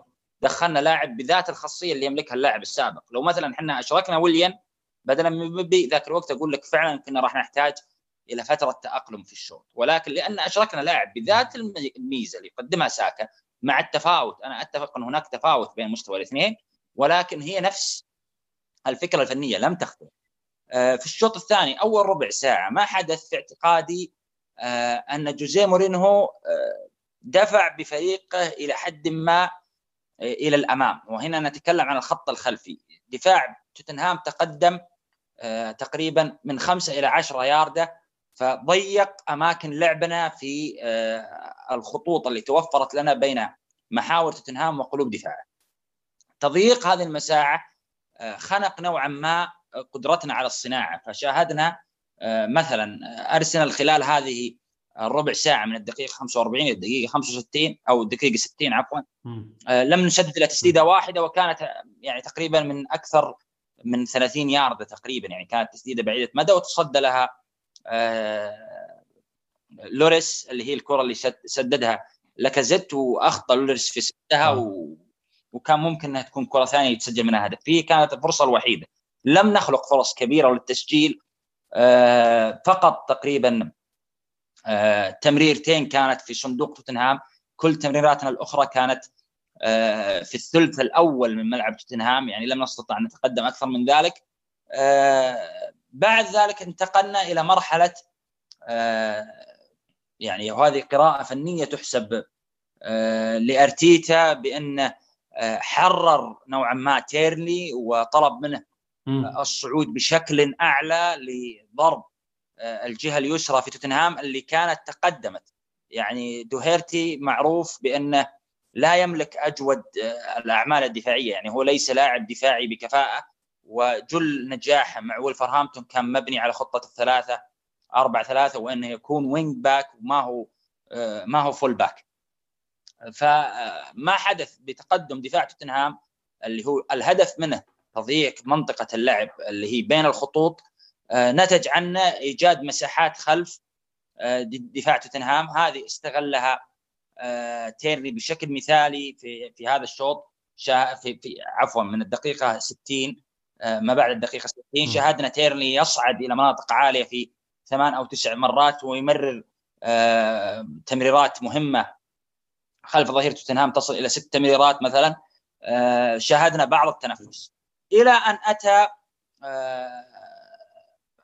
هدفنا في الدقيقة 63 الهدف كان بجملة جميلة وبرؤية مثالية من بيبي استغلينا استغلينا افتكاكنا للكرة الثانية في عمل باص في منطقة حاسمة نتج عنها البلنتي. اللي أنا أستغرب من جوزيه مورينو يقول إنه غير. إنه غير صحيح هو بلنتي صحيح. 100% ولا عليه أي غبار نهائيا. وكان نتيجة واضحة لما لما كنا نفعله طول المباراة. جوزيه مورينو كان يحاول إخراج أرسنال من المباراة وفي النهاية أخرج فريقه يعني في 60 دقيقة إلى 65 دقيقة. صحيح انه بفكرته في بداية الشوط الثاني ضيق علينا الخناق نوعا ما ولكنها في النهاية فكرة دفاعية. لم تكن فكرة لتحسين العمل الهجومي وهذا ما شاهدناه. يعني توتنهام كان بلا أي شيء حتى يوم أن عطل أرسنال في العشر دقائق ربع ساعة هذه توتنهام كان صفر تسديدات صفر صناعة فرص صفر فرص كبيرة تمريراته في في الثلث الهجومي تمريره أو عفوا ثلاث تمريرات فقط. يعني لم يكن يصنع أي شيء. هي فكره كانت الهدف منها تعطيل أرسنال فقط لا غير. الهدف لخبط كل هذه الفكرة تماما. وشاهدنا كمية من العشوائية بعد ما سجل أرسنال هدفا من قبل توتنهام. هذا بالنسبة لأول ربع ساعة. لو هنتكلم على الجون كمان أستاذ نصر زي ما حضرتك كنت بتقول آه عجبني جدا إن آه فعلا زي حضرتك قلت هو هو سمار الارتيتا كان بيطلبه كان بيحاول يعمله. ضغط عالي جدا لعيبة توتنهام بيحاولوا يطلعوا من ضربة مرمى. بيبي موجود عمل interception وقطع الكورة بشكل ممتاز بصراحة ولعب تمريرة ممتازة. لاكازيت في المكان الوحيد اللي فاضي اللي ممكن لاكازيت يتصرف منه. لاكازيت اتصرف فيها بشكل سيء جدا ممكن خد الفرصة دي ونتكلم على مستوى لاكازيت النهارده. اتصرف فيها بشكل سيء جدا أستاذ ناصر. هنتكلم لو هنيجي للحق يعني الكرة دي المفروض أصلا ما توصلش ضربه الجزاء. الكرة دي المفروض اتلعبت بالشكل المثالي ده من بيبي. لاكازيت يعدل ويشوط جول القصة انتهت خالص. بس هو إحنا خدنا ضربة جزاء بسبب إن لاكازيت فشل إن هو يتعامل معاها صح وسانشيز بسبب إن هو مدافع أرعن ومتهور جدا دخل بشكل غبي جدا في لاكازيت ولبس فيه ضربة جزاء. ومع إن طبعا هو أكيد ما كانش متخيل إن الكرة هتضيع بس كانت خلاص الفرصة كانت ضاعت وانتهت. لاكازيت في كذا كورة أستاذ ناصر برده تقيل وبطيء. أنا متفاهم طبعا إن هو بيشارك بس عشان أوباميانج على الدكة بس آه تقيل وبطيء وكان ردود فعل الكور كتيرة تحسه بطيء شوية. عايز اخد رأيك قبل ما طبعا يعني ضربة الجزاء لعبها بشكل ممتاز وزي ما حضرتك قلت هي لا غبار عليها تحكيميا. عايز اخد رأيك بشكل عام في أداء لاكازيت النهارده على مدار 90 دقيقة. آه لاكازيت يعني للأمانة آه يعامل بنوع من أنواع الظلم بالنسبة له. يعني أنا أشوف إنه يعني إحنا قاسيين عليه شوية جمهور أرسنال لأن في الأصل هو لاعب ما هو هداف بالفطرة يعني هو لاعب قدرته في اللعب خارج الصندوق أكثر من قدراته في اللعب داخل الصندوق. هو مهاجم مثل نوعية كريم بنزيما مثلا كنا راح نوصف وليس ليفاندوسكي اللي هو المهاجم الهداف ولا هو أوباميانج حتى. ولكن اللاعب يخدم منظومة الفريق في مباريات معينة مثل مباراة اليوم. يعني إحنا حتى لو ما لم نلعب مباراة يوم الخميس كنت راح أطالب بأن لاكازيت يبدأ مثل هذه المباراة، هو لاعب هذه المباريات تناسبه. عندما يكون الخصم يدخل المباراة للدفاع لاكازيت كحل أفضل بكثير من حل أوباميانج لأن المساحات راح تنعدم. فلعب لاكازيت في المساحات الضيقة أعلى بكثير مما يقدمه أوباميانج. هم الاثنين يعطونا بعدين مختلفين. آه هذا بشكل عام عن لاكازيت. بخصوص مباراة اليوم للأسف هو ما كان موفق آه في أكثر من فرصة ويعني لو مثلا لا قدر الله خسرنا المباراة اليوم كان راح نشوف آه تحميل كبير له على ما حدث.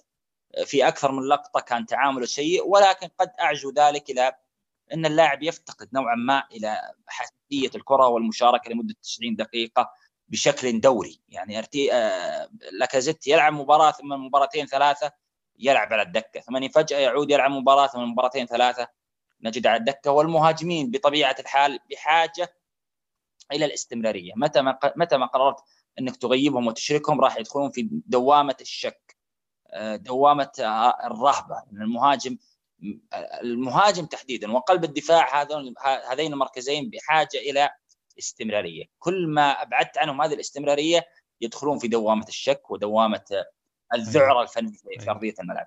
آه، بخصوص البلنتي زي ما ذكرت أنت المفروض إنه هدف من قبل أن تصل إلى بلنتي ولكن قدر الله ما شاء فعل كسر البلنتي تنفيذ البلنتي لا غبار عليه. كان تنفيذ جميل جدا ولاكازيت أساسا آه، يجيد تنفيذ ضربات الجزاء وكان المنفذ الأول مليون سابقا. آه، يعني لاكازيت على تسديد ضربة جزاء تكون أنت مطمئن أكثر من اللاعبين الثانيين. اي فهمت اي أستاذ ناصر النص ساعة اللي فاضلة في الماتش انقسمت لنصين انقسمت لربع ساعة وربع ساعة. الربع ساعة الأولانية أرسنال استمر بنفس آه المستوى وبنفس الضغط وماسك الكرة كويس جدا وبيحاول يعمل فرصة واثنين وثلاثه وكان يعني بيظهر لناس كتير إن إن هي مسألة وقت وأرسنال يجيب الجون الثالث أرسنال ما تراجعش خالص بعد بعد الجون الثاني لا أرسنال كان لسه بيحاول يجيب الجون الثالث بعد الربع ساعة الأولانية يعني اللي حوالي الدقيقة 75 أو الدقيقة 76 بالتحديد عشان اكون دقيق لما تم طرد إريك لاميلا طرد 100% سليم أنا شايف انه كان طرد مباشر أصلا حتى مش انذار تاني المفروض يطلع بره. آه، لعيب قذر جدا وهي معروف عنه قذرته إنه لعيب قذر ولعيب بيحب الحركات اللي هي من تحت الحزام دي. فالحمد لله إن هو اتطرد وكان يستحق الطرد يعني 100% آه، أرتيتا بعد الطرد ما أعرفش التغيير ده كان مخطط له من قبل الطرد ولا ده حصل كرد فعل على الطرد بس أظن هو كان مخطط له بما إن هو تم بعد الطرد بدقيقة واحدة بالظبط. فأظن إن ويليان كان كان يعني already كان بيسخن وكان جاهز النزول. ويليان مكان سميث رو الربع ساعة الأخيرة دي من الدقيقة 77 لحد نهاية الماتش أو 13 دقيقة زي الوقت بدل ضايع أرسنال سيئين جدا جدا فقدنا كل أنواع الضغط اللي كنا بنعمله ما بقيناش مضايقين توتنهام. كده أول القصة إن إحنا محجمينهم ليه؟ عشان مش مدينهم فرصة يطلعوا. اللعيب توتنهام يستلم الكورة يحاول يطلع يلاقي اثنين ثلاثة داخلين عليه مش عارف يتنفس حتى مش عارف يعمل أي حاجة. هاري كين قبل الدقيقة 77 مش موجود في الماتش. هاري كين ليس له ذكر في المباراة خالص. ما شفتش وشه طول الماتش. بعد الدقيقة 77 آه الضغط خف تماما بالذات من ناحية ويليان. أنا عارف إن الناس كلها عارفة أنا ما بحبش ويليان ممكن يكون مستقصده بس مش مستقصده ولا حاجة. هو فعلا من ناحية ويليان الضغط انعدم تماما. ويليان نازل يتمشى ويليان غير مهتم على الإطلاق بالمباراة ولا اللي بيحصل. نازل يتمشى ويقضي وقت سعيد. غير إن الضغط قل بقينا بندي توتنهام وقت طويل على الكورة. فاللعيب ياخد الكورة ويستلم ويلف ويفكر. خلاص ده أول مفتاح إن أنت تخليهم يعملوا فرص. وحصل فعلا عمل فرصتين ثلاثة مش بخطورة شديدة ولكن خطورتهم شديدة كانت طبعا من الكور الثابتة اللي بدأوا ياخدوها عشان هم بدأوا يوصلوا منطقه جزائنا. لعيبة توتنهام لعيبة متخصصة جدا طبعا مدربهم مين مدربهم جوزيه مورينيو متخصص ياخد فاولات على حدود المنطقة يعمل بها أي إشكال وده اللي حصل فعلا. كوره في العرض لهاري كين هدف ملغى لهاري كين بسبب تسلل فعلا تسلل صحيح 100% كوره واثنين وثلاثة أستاذ ناصر وبقى في خطورة بسبب أنا أنا شخصيا يعني أنا هقول رأيي في الموضوع حضرتك برضو تقول لي رأيك لو مختلف ولا متفق معايا. واحد تغيير ويليام خف الضغط تماما. والضغط ما خافش بسبب تغيير ويليام بس خاف خاف بسبب تغيير ويليام وزائد الإرهاق كان باين على كذا لعيب كان كان في كذا لعيب باين إن هو مرهق تماما بعد بعد في الربع ساعة الأخيرة دي. آه، إرهاق وشايف برضو في مشكلة mental strength إن هو أنت عقليا أنت ما عندكش القوة الكافية تتعامل مع الضغط ده إن فاضل ربع ساعة. وانت محتاج تحافظ على الفوز على الفريق عنده لعيبة خطيرة زي هاري كين. اللعيبة ما حسيتش إن جاهز حاجة زي دي. توماس بارتي كان عامل ماتش ممتاز لحد برضه الفترة دي. بدأ يلعب كوره عشوائية تماما. برضه ممكن نتكلم هل توماس بارتي جاهز يلعب 90 دقيقة ولا لأ بس بدأ يلعب كوره عشوائية تماما. وكان باين إنه مرهق مش عارف حتى يركز يطلع كور سليمة. الفريق كله انتابته حاله من الذعر في آخر ربع ساعه أستاذ ناصر. ومع إن توتنهام كان بيلعب ب 10 لعيبة يعني هو حتى مش نفس الفريق اللي كان بيلعب. أول ماتش لأ دول بقى 10 بس. متخيل رأيك إيه بسبب في الربع ساعة الأخيرة دي؟ إحنا قلنا الربع ساعة الأولانية كانت كويسة نوعا ما كانت فيها مشاكل. الربع ساعة الأخيرة دي إيه اللي حصل في رأيك؟ آه قبل ما أتكلم عن آخر ربع ساعة هي فعليا آه آه قدرة أرسنال آه تناقصت من الدقيقة 70 تقريبا. من الدقيقه 70 دخلنا إحنا في طور مختلف تماما. نتكلم على ذلك حتى بالإحصاء واضح الأمر هذا يعني من الدقيقة 70 لنهاية المباراة أرسنال بلا أي تسديدة أرسنال بلا أي صناعة فرص كبيرة أرسنال آه، بتمريرات أقل آه، في الثلث الهجومي آه، اللي هو الثلث الدفاعي لتوتنهام. توتنهام يعني بين قوسين ركب المباراة بسبب تصرفاتنا نحن. يعني توتنهام لم يركب المباراة لأنه كان أجدر منا فيها. لا توتنهام استطاع انه يسيطر لأن إحنا أخذنا آه، خطوه إلى الخلف. طبعا هذه الخطوة إلى الخلف آه، من السهل تبريرها بأن الفريق آه، قادم من رحلة سفر طويلة من اليونان فترة التحضير كانت أقل. عدد من اللاعبين هم نفس اللاعبين اللي شاركوا في مباراة أولمبياكوس. كنا بحاجة إلى تهدئة الرتم ولكن على ما يبدو أن تهدئة الرتم كانت أكبر من اللازم وهذا ما انتقد أرتيتا بعد المباراة وقال يجب أن نتحسن في هذا الشيء صح. لأن آخر ربع ساعة قدمناها كادت أن تكلفنا المباراة. آه، في اعتقادي انه كان من اللازم أن نضغط ولو بشكل بسيط آه، على توتنهام على الثلث الدفاعي لتوتنهام حتى نمنعهم من الصعود يعني هي أفكار أسهل أفكار الدفاع هي الهجوم لو لو إحنا قررنا ان نستمر بنفس ال level من الضغط على الأقل إلى الدقيقة 80 وبعد ذلك ندخل في mode التراجع. وقتها توتنهام راح يكون استنزف بدنيا بسبب حالة الطرد آه، اللي حدثت آه، بسبب الأمور الذهنية. يعني الطرد حصل في الدقيقة 75 أعتقد. آه، كان من الممكن أن ندخلهم في حالة ذهنية سيئة. قرار إخراج لاكازيت وإشراك النني أنا بالنسبة لي ضد مثل هذه القرارات لسبب بسيط. صحيح أن الخصم كان ناقص لاعب وصحيح إنه كنا مضغوطين نوعا ما ولكن من أبجديات كرة القدم وهذه تقدر تسأل فيها أي مدرب يعني ملم بالموضوع هذا هي إبقاء لاعب مهاجم في الملعب قادر على إبقاء قلوب دفاع الخصم ومنعهم من التقدم. إحنا بإخراجنا لكازيت أرحنا دفاع توتنهام لأن أصبحنا نلعب بسميث وبويليان واوديجارد أمام خط دفاع توتنهام. هذا سمح لدوهيرتي و وريجيلون إنه يتقدمون. بالإضافة أحيانا شاهدنا ألدر فايلد أو سانشيز يصعدون إلى الأمام يعني بطريقة مبالغ فيها. قللنا نوعا ما من الضغط. آه، يعني لو مثلا مارتينيلي كان في الدكة كان راح يكون حل مثالي إنه يدخل مكان لاكازيت. اوباميانج كذلك أنا كنت راح أفضل إني أشرك اوباميانج على حسابه ولكن يبدو أن العقوبة توابع ولذلك لم لم يقرر إشراكه آه، إدخال لاعب وسط إضافي أعطى لاعبين توتنهام الدفعة يعني أنا أتذكر الموسم الماضي أرتيتا يعني سبحان الله هي المواقف والمفارقات أرتيتا بعد الطرد أمام تشيلسي وبعد نهاية المباراة سئل لماذا لم تدخل قلب دفاع؟ قال كنت أخشى من الرسالة السلبية اللي أنا أقدمها للاعبين. اليوم قدم هذه الرسالة السلبية بسحبه للمهاجم وإشراكه للاعب محور. خصوصا إن أصبحنا نلعب بدون مهاجم حقيقي يعني لم يضع أستاذ ناصر معلش من غير ما اقطعك هل برضه عشان ناخد وجهة نظر ثانية أو يعني بلعب دور أرتيتا في في في النقطة دي أو في المناقشة دي هل مش ممكن ده يكون رد فعل للي شافه من لعيبته إن لعيبته بدأت تعبانة ولعيبته مش قادرة ولعيبته محتاجة؟ يعني هو لا لعيبته أصابها الزار ولعيبته مش عارفة تتصرف فقرر يرمي لهم نص ملعب تاني يحاول يعيد التوازن؟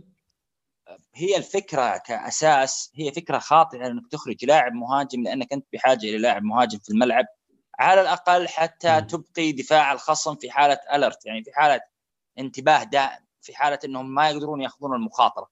إخراجك للمهاجم أعطى الدفاع الخصم فرصة إنه يغامر. فهي الفكرة كأساس غير صحيحة. الأسباب اللي دفعت أرتيتا لاتخاذها ممكن يكون السبب اللي أنت ذكرته صحيح إنه خشي إن اللاعبين دخلوا في حالة فتور حالة تعب آه، ولكن أنا بالنسبة لي كان من الواجب إبقاء مهاجم في أرضية الملعب على حساب ذلك. يعني كان من الممكن إنه يسحب مثلا اوديجارد ويشرك محور ثالث يشرك تنشيط ثالث في الخلف. لكن أن تسحب رأس الحربة وتشرك محور وتخفف الضغط على دفاع توتنهام هذا القرار أنا بالنسبة لي كان خاطئ. ولا أراه كان موفق مهما كانت تبريراته. يعني أنا كنت راح أفضل مثلا إخراج اوديجارد واشراك النني على حساب إخراج لاكازيت. وكنت راح أفضل أكثر لو أشرك أوباميانج مكان لاكازيت أو أي لاعب مهاجم مارتينيلي مثلا لو كان في الدكه آه كنت راح أفضل هذا الخيار. لكن بما أنك أنت قررت أنك تضيف لاعب محور ثالث كان من الواجب أنك تسحب آه الرقم 10 المتواجد في أرضية الملعب. ما هو المهاجم؟ وارجع للأمثلة التاريخية. يعني أنا لا أتذكر أو أن الأمثلة هذه قليلة جدا. النادي قرر أن يدافع فسحب رأس الحربة وترك رقم 10 في الملعب عادة هو اللي يسحب رقم 10 لأنه خلاص الآن أنا متقدم في النتيجة وأريد إضافة محور زيادة. يعني أضيف لاعب دفاعي أكثر. يعني أنا ما أتذكر إن في نادي سحب مهاجم لإشراك محور ولعب بدون مهاجم وهو متقدم بالنتيجة. ولا كان كل الأندية سووها يعني أنا ما أشوف إن في أندية كثيرة تسوي هذه الفكرة إنها تسحب رأس الحربة. خصوصا ما عندك رأس حربة في أرضية الملعب ولا عندك لاعب قادر على لعب دور المهاجم الثاني. اوديجارد لا يجيد لعب دور المهاجم الثاني. اوديجارد آه يعني آه، صانع ألعاب. advanced playmaker كحد أقصى. ما هو قادر إنه يلعب ك striker أو ك shadow striker مثلا. ما يعني هذه ما بإمكانياته. ولا هي هذه الميزة اللي عنده لأن اللاعب آه، ما يتمتع بالقدرات البدنية العالية. فإخراج لاكازيت اضر بحظوظنا نوعا ما. ولكن زي ما أسلفت أنت إنه ممكن يكون العامل البدني لأرتيتا آه، جعله يدخل في حالة شك من قدراتنا الدفاعية فقرر إنه يقلبها إلى 4 6 0 بدون رأس حربة وإنه يكثف الوسط حتى يمنع صعود توتنهام. القرار نوعا ما آه، جاب نتيجة يعني. توتنهام لم يكن خطير بالدرجة العالية آه، ولكن لو ترجع لأحداث المباراة راح تجد ان دفاع توتنهام تقدم بشكل مبالغ فيه بسبب انعدام الرهبة. يعني لم لم يعد يوجد لدينا اللاعب اللي يخلي دفاع توتنهام يقف في الخلف. لا وليان يلعب خلف الخطوط ولا اوديجارد يلعب خلف الخطوط ولا بيبي يلعب خلف الخطوط. وفي فوق ذلك سحبنا المهاجم اللي كان من الممكن إنه يقف على خط النصف. هذا الأمر عندهم حد منغص عليهم عيشتهم يعني. هي صح. إي هذا الأمر سهل على دفاع توتنهام إنه يتقدم. شاهدنا ألدرفيرلد يصل منطقه الجزاء. شاهدنا دوهيرتي وريغيلون واحد يوفر من أقصى الطرف الأيمن للثاني في أقصى الطرف الأيسر. يعني الظهيرين تقدموا في نفس الوقت هذا كله بسبب انعدام عامل الرهبة لديهم وعامل السرعة اللي ممكن نستغلها في ال counter attack. يعني اللاعبين كانوا واثقين إنهم رغم تقدمهم إلا إنهم قادرين على العودة للتغطيه الدفاعيه نحتاج هذا هذا التبديل أنا بالنسبة لي كان خاطئ وما كنت أنا معاه نهائيا كنت افضل خيارات أخرى يتخذها أرتيتا. ولكن كما ذكرت أنا في تويتر أرتيتا قد يعزو هذا الأمر للعامل البدني وعامل الأرهاق وهو أمر مفهوم تماما وقرار فني يعني في القرارات الفنية عادة لا يكون فيها صواب 100% أو خطأ 100% كلها آراء وكل واحد يرى آه، حرف الألف من اتجاه مقابل. أي فعلا. آه، أستاذ ناصر آه، آخر حاجة ممكن نتكلم فيها آخر نقطة ممكن نتكلم فيها في الماتش هي أنا بالنسبة لي برضو عشان عادة بنتقد وبقول إن هو بتكلم في مشاكله في الأداء عامة والمشاكل اللي بيعملها في الماتشات. النهارده جرانيت جاكا عامل ماتش ممتاز 10 على 10 ما فيش ما حطش رجل غلط في أي حاجة. تمريرات مثالية قطع كورة بالذات ده شيء مش معتاد من جرانيت جاكا قطع كورة مثالي النهارده. آه ما فيش ولا مرة قطع كورة بالشكل الأرعن المعتاد بتاعه أو بالشكل الغريب اللي بيعمله. عادة النهارده كل شيء في مكانه كل شيء مظبوط. آه، اضطر يعمل فاول في الآخر عشان يعطل هجمة مهمة وحصل وخد إنذار وضحى بنفسه وخد إنذار. فعلا آه، عامل دوره بشكل مثالي النهارده. آه، إحنا مشكلتنا بس مع جرانيت جاكا إن إيه خمس ست ماتشات كويسين بعد كده ماتش بيعمل فيه كارثة. بس عشان نبقى منصفين ممكن نقول أستاذ ناصر النهارده الماتش ده من الخمس ستة الممتازين بتاعه بصراحة. أنا بالنسبة لي جرانيت شاكا من نجوم المباراة. يعني أنا أشوف انه هو سميث رو كانوا في هذه المباراة في فلك آخر. يعني وعشان نكون واقعيين يعني حتى أرتيتا نفسه يتكلم بهذا الأمر ان تشاكا هو ترمومتر الأداء بالنسبة لأرسنال. إذا تشاكا كان مقدم مباراة ممتازة أرسنال يكون في وضعية ممتازة. إذا تشاكا قدم مباراة سيئة الوضع يكون سيء. لأن إحنا نعتمد عليه اعتماد هائل في عملية الصعود من الخلف وفي عملية إيجاد التوازن في خط الوسط. وراجع جميع مباريات أرتيتا هذا الموسم. شاكا ثابت وزميله المتغير. شاهدنا سيبايوس وشاهدنا النني وشاهدنا بارتي ولكن دائما نجد شاكا ثابت. لأنه فعلا نقطة محورية لنا في آه، العمليات الهجومية وفي العمليات التنظيمية للخط الخلفي وهو كان ناجح في أغلب فترات هذا الموسم في هذه المهمة بالذات. ولكن لأن اللاعب يملك ذاكرة سلبية هائلة من قبل الجمهور فهو دائما عرضة للاستهداف وعرضه للانتقاد. هو ما هو لاعب كامل هو له أخطاء فادحة كلفتنا نقاط مهمة ولكن الفريق الحالي مبني على تشاكا. ويجب أن يتم تقدير هذا الوضع لأن حتى أرتيتا نفسه تكلم بهذه الفكرة. يعني مو ما هو ناصر اللي يقولها. أرتيتا نفسه تكلم بهذه الفكرة أن تشاكا لاعب محوري لأفكار الفريق هو لاعب مهم. فتقديم تشاكا اداء جميل يعني أرسنال يقدم أداء جميل. يجب أن نجد حل آخر يعني في حال غياب تشاكا لأن غيابه راح يكون مؤذي إذا حصل. أه ولكن مباراة اليوم تشاكا قدم أداء نموذجي من الدقيقة الأولى. إلى الدقيقة الأخيرة. أنا شخصيا أصنف هو وسميث رو كانوا الأعلى كعب آه، من لاعبي أرسنال وكانوا الأفضل. آه قبل برضو ما نروح لاساس نصر عايز مش عايزين ننسى بالمديح آه دفاع أرسنال النهارده على قد ما هو كان آه، مهزوز في آخر 10 دقائق شوية وغلط برضه في الجون زي ما قلنا اللعيبة ريحت شوية في الجون دخل فينا. ولكن بالنسبة لي النهارده جابرييل وكيرن تيرني عاملين ماتش ممتاز بالذات يعني كيرن تيرني زي ما حضرتك شكرت فيه في الأول هجوميا ودفاعيا؟ يعني خلاص كيرن تيرني كل ماتش بقى من الثوابت اداؤه الممتاز لعيب آه، جوهرة بصراحة إن إحنا جبناه وفي سنه الصغير ده لسه هيدينا إن شاء الله من فترة طويلة آه، ك يعني ك back شمال أساسي بتاع أرسنال فتره طويله اللي قدام إن شاء الله. جابريل النهارده ممتاز وعامل clearance على خط الجون في آخر ثلاث أربع دقائق من الماتش. آه، لعيب برضو اكتشاف ممتاز جابرييل وأتمنى إن شاء الله مع الوقت نجد له الشريك المثالي اللي تثبت معاه إحنا اتكلمنا في الحلقة اللي فاتت معانا مثلا برضو إن أرسنال ملوش قلبين دفاع ثابتين لسه لسه عاملين نجرب يعني كذا ثنائي مختلف. أتمنى ايا كان الثنائي اللي هنرسى عليه يكون منه جابرييل يا أستاذ ناصر. آه جابريل لاعب ممتاز جدا ولكن آه آه عيب جابريل الرئيسي وأعتقد إن أرتيتا نفسه ملاحظ هذا الموضوع آه آه هو عمل العملية الاندفاعية عنده. آه جابريل يفضل المواجهة دائما على حساب التغطية. أي دفاع ناجح يحتاج إلى المزج بين الطرفين اللاعب الذي يفضل المواجهة واللاعب اللي يفضل التغطية. يعني إحنا نتكلم مثلا عن فيرجل فان دايك وجوميز في ليفربول أحدهما يفضل المواجهة والآخر آه، يفضل التغطية. لذلك الشريك المثالي للاعب مثل جابريل يجب أن يكون لاعب قادر على العمل التنظيمي للخط الخلفي بالإضافة إلى انه يكون لاعب قادر على الاحتواء وتغطية المساحة. آه، إشراك آه، لاعب إلى جانب جابرييل. بنفس مميزات جابرييل راح يضعنا في وضع انتحاري.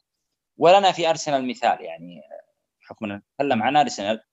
آه، في فترة من الفترات كان أفضل قلبي دفاع يملكهم أرسنال هم فيرمايلن ولورانت كوسني لكن شراكتهم لن تكن ناجحة. لسبب بسيط ان الاثنين لم يكونوا مدافعين مدافعين تنظيميين ومدافعين كانوا يفضلون انهم يعني ما كانوا مدافعين تنظيميين ومدافعين يفضلون المواجهة على الاحتواء.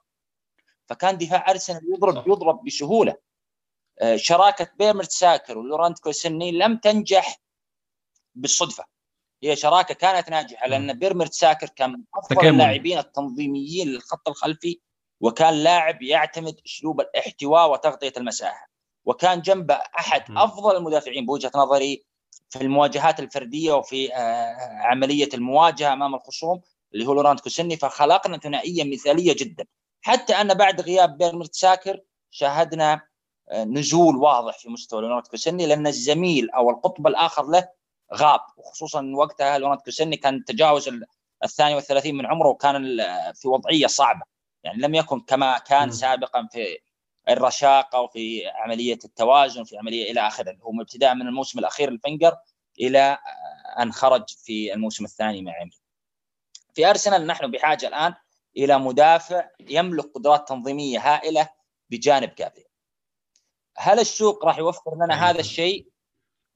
من الصعب ولذلك يجب أن نعمل على خلق هذا المدافع في الفريق. أنا شخصيا أشوف أشوف إن صليبا يملك هذا الامتياز وكل ما كان اللاعب صغير في السن يكون عملية ال coaching له أسهل يكون عملية إيجاد تناغم بينه وبين زميله أعلى. كذلك هولدنج يمتلك هذا الامتياز. ديفيد لويز الآن بشراكته مع جابريل هي شراكة جيدة للاثنين. نملك خيارات داخلية. في حال فشلنا في جلب خيار آخر من الخارج. يعطي الإضافة فيجب أن نحافظ على ما نحن عليه. التكديس ما هو حل. أيوه ده حقيقي. إحنا كمان عندنا يعني خيارات كتير في الدفاع. زي ما قلنا عندنا صليبا عندنا بابلو ماري عندنا روب هولدنج عندنا آه كالوم تشامبرز. يعني الاختيارات كتير ففعلا ممكن نلاقي المدافع ده جوه النادي ما فيش داعي نتجه لسوق الانتقالات عشان إحنا عندنا اولويات برضه ثانية مشاكل كتير ممكن نحلها في السوق. آه، صحيح كلامك. إحنا الآن ترى نتكلم عن في اثنين خارج النادي حاليا يقدمون مستويات عالية وال... والاثنين يجدون مافروبانوس أنا نسيته أنا نسيت مافروبانوس وكذلك سليبا الاثنين يقدمون أداءات ممتازة في الخارج. إما أن نعمل لهم كاش ان مثالي وبيع وهذا الشيء أنا لا أحبذه خصوصا الاثنين يعتبرون آه، من آه، اللاعبين الواعدين جدا. لسه. فأنا ما أتمنى أن نعمل لهم كاش ان أتمنى أن نستفيد منهم داخليا. يعني نشركهم ونحاول صقلهم ونحاول إعادة توليفهم إلى توليفة ممتازة. مع خط الدفاع. إحنا نتكلم ترى عن جابرييل مافروبانوس ساليبا الثلاثة يعتبرون من الأعلى تقييم للمدافعين الشباب في أوروبا حاليا. التفريط بمثل هذه الثلاثية راح يكون مضر لصالحنا. لذلك أنا أتمنى أن نعمل على صقلهم أكثر من أن نعمل على جلب أحد من الخارج لحل المشكلة. خصوصا إن لم يتوفر الشخص المثالي. الشراء فقط أو لغاية الشراء فقط لن يكون موفق وأتمنى نتجنب التكديس. إحنا نتكلم الآن عن صليبا جابرييل آه، لويس آه، بابلو ماري هولدنج تشامبرز آه، صليبا يعني نتكلم عن سبع ثمان مدافعين موجودين في النادي. قل مثلا ديفيد لويس راح يمشي لن يجدد عقده راح نظل نملك سبع مدافعين. إضافة عليهم أكثر من ذلك يعتبر قرار خاطئ إلا إذا أخرجنا ثلاثة لاعبين من من من السبعه المتوفرين. ده حقيقي فعلا أتفق معاك تماما يا أستاذ نصر آه، هناخد بريك سريع جدا ونرجع ناخد كل الأسئلة اللي بعتوها لنا على تويتر. استنونا.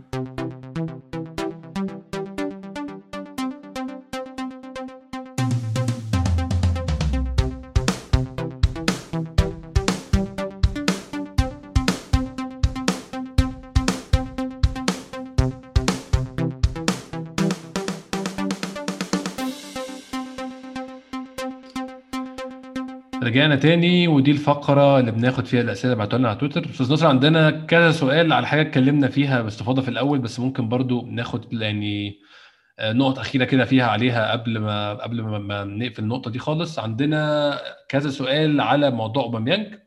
آه، السؤال أول واحد آه، ممكن نقول من Gooner at Gooner 9611 مشكلة أوبا تتحل عادي ولا متخيلين هيحصل فيه تبعات ويحصل حوارات بتنتج عن الموضوع ده. عندنا ديشا عبد الرازق بيسألنا برضو عقوبة آه، أوبا دي مش منطقية. لو في عقوبة يبقى استبعاد تام إنما ليه عقوبة دكة؟ آه، عندنا كذا سؤال عن الموضوع ده. أنا برضو عايز أقول إن أنا استغربت شوية إن هو فعلا طالما عقوبة ليه على الدكة بس أنا افتكرت برضو أرسين فينجر لو فاكر أستاذ ناصر. ماتش ليفربول في الأنفيلد من أربع سنين أظن أربع سنين آه كان برضو سانشيز معاقب بتتحط على الدكة ونزل الشوط الثاني فأظن العقاب على حسب مستوى المشكلة اللي هو عاملها. يعني هو لو عامل مشكلة أكبر من دي أظن كان اتعاقب تماما ما كانش موجود على الدكة حتى يعني. أنا عشان كذا ترى في بداية حديثي معك قلت هذا الكلام. قلت أكيد م. إن الخطأ اللي ارتكبه أوباميانج ليس خطأ عظيم. الخطأ عظيم يستبعدك تماما من التشكيل. حتى لو كنت راح تخش بدكة ناقصة. خطأ عظيم يعني الاستبعاد التام. ولكن في اعتقادي إن الخطأ بسيط. آه، ولذلك لم يتم استبعاده نهائيا ووضع الدكة في حال تمت الحاجة إليه. هو عقوبته بعدم اشراكه كلاعب اساسي ده حقيقي فعلا. برضو كان في من اي اس ال 80 نفس السؤال برضو على الاوبا أظن إحنا جاوبناه. آه عندنا بقى سؤال من مامادو ات 8 سي أو اي جي 24 شايفين محاولة أرتيتا إنه يعمل من بيبي لعيب كوره محترم ناجحة بنسبة قد إيه؟ آه، أنا شايف شخصيا أستاذ ناصر إن في الأسابيع الأخيرة بيبي اتطور تطور رهيب. هو فهم أرتيتا عايز منه إيه بشكل كبير. بيبي النهارده في كذا كورة بيرجع وبيدافع وبيخطف الكورة من ال... وبيعمل ضغط وبيخطف الكورة. نفس الكلام ماتش بيرلي نفس الكلام ماتش ليستر. كان أكتر لعيبة بتضغط وبتعمل مجهود. أنا شايف بيبي بيتطور بشكل كبير وأظن هو في طريقه إن هو يكون سلاح أساسي لأرتيتا الفترة الجاية. بيبي في الفترة الأخيرة آه، دخل في سلم تصاعدي مثالي مع أرتيتا. آه، بيبي من اللاعبين اللي يصنفون آه، تحت لاعب بحاجة إلى اللعب حتى يبدع يعني بيبي مو من اللاعبين اللي من السهل عليه أن يبقى في الدكة مباراتين ثم فجأة في المباراة الثالثة تشرك كلاعب أساسي فينفجر. بيبي ما هو من هذا النوع. بيبي من اللاعبين اللي دائما بحاجة إلى ثقة. آه، ثقه اشراكه كلاعب أساسي ثقة تواجده ثقة المدرب فيه ثقة استخدامه كبديل. هذه كل الأشياء تساعد بيبي في النمو.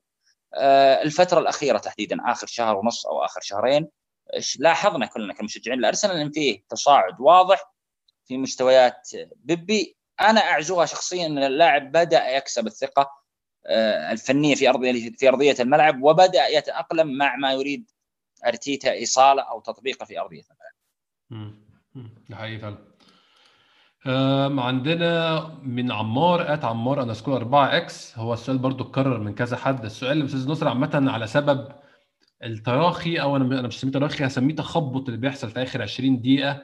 حصل النهارده في حصل كذا ماتش تاني عمار بيسألنا هل الفريق ما كانش مصدق إنه فاز على توتنهام؟ أشكال الأخطاء بدأت من الدقيقة 20 ولا ده خوف وتوتر ولا إرهاق وتراكم تعب؟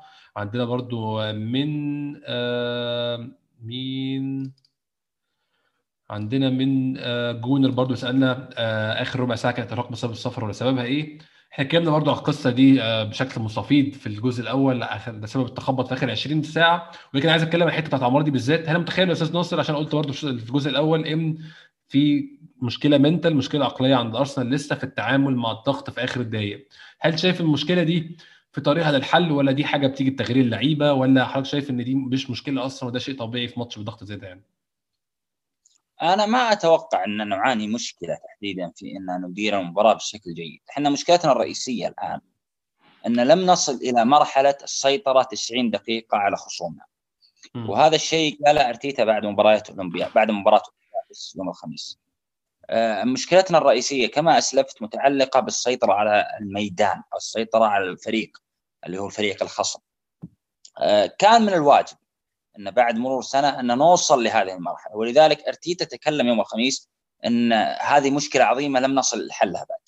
إحنا بحاجة أن نكون قادرين أن نسيطر على المباراة بشكل كامل أن يوضع الخصم لمدة 90 دقيقة تحت الرادار أن يكون تصرفاتنا كلها أو كلها موضوعية. بخصوص مباراة اليوم زي ما أسلفت أنا اعجو ما حدث في مباراة اليوم تحديدا إلى عامل السفر وعامل الإرهاق. هذه كلها الأمور كلما زاد الإجهاد لدى اللاعب زادت الأخطاء الذهنية لديه. فحنا نعاني من إجهاد في مباراة اليوم خصوصا انها مباراة لا تقبل أنصاف الحلول كنا مطالبين بالفوز فيها فكان هذا هذا الأمر يضيف ضغط آخر. كيف تحل هذه المشكلة في المستقبل؟ آه هذه المشكلة تحل بزيادة القدرة على السيطرة في في في الميدان.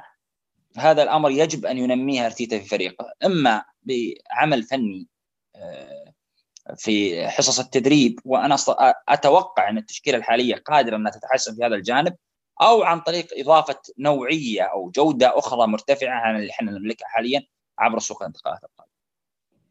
آه كان عندنا برضو من منير at محمود أورو بيسألنا نفس الكلام إحنا بنرجع من التأخر وبنكسب بقالنا كذا ماتش ولكن في بعض الأخطاء الساذجه مع التوهان في آخر الأوقات أظن جاوبنا فعلا أستاذ ناصر جاوب الحتة دي يا منير عندنا محمد عبد السلام at فابري بيسألنا آه برضو ليه آخر ربع ساعة كنا تايهين؟ جاوبنا يا محمد وراكم في عقوبة أوباميانج وتصريح أرتيتا وقبل الماتش برضو جاوبنا محمد. آخر حتة بقى بسؤال محمد بيسألنا لحد إمتى مارتينيلي هيفضل مهمش خصوصا إنه بقاله كتير مش بيلعب ولا بيشارك حتى كبديل. مارتينيلي عنده استفهام كبيره يا أستاذ ناصر آه عاد مع عودة أرسنال هو كان شارك في فقط أرسنال من الموت زي ما بيقولوا في يوم 26 ديسمبر قدام تشيلسي. ولعب كذا ماتش بعد بعديها لحد ماتش مانشستر يونايتد لما لعب أول شوط بعد كده اتسحب ما نزلش ما نزلش بعد كده ولا ماتش تاني. أه حضرتك رأيك إيه في مشكلة مارتينيلي دي أو في موضوع مارتينيلي ده؟ هل أرتيتا بيحميه؟ هل أرتيتا مجهز له دور جديد في الموسم الجاي؟ هل أرتيتا مش مقتنع بالمستوى الحالي؟ هل شايف موضوع مارتينيلي ده إزاي؟ موضوع مارتينيلي له أبعاد كثيرة لأنه الآن يعني كما لاحظت في تويتر في صدامات كثيرة سواء بين مشجعين أرسنال العرب أو الأجانب مشجعين أرسنال.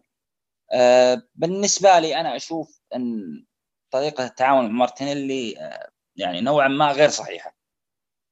لسبب بسيط إن كان هناك اختلاف على جودة مارتينيلي كلاعب آه فلماذا كان هو الكرت الأول اللي لعبه أرتيتا لعملية إنقاذ أرتيتا.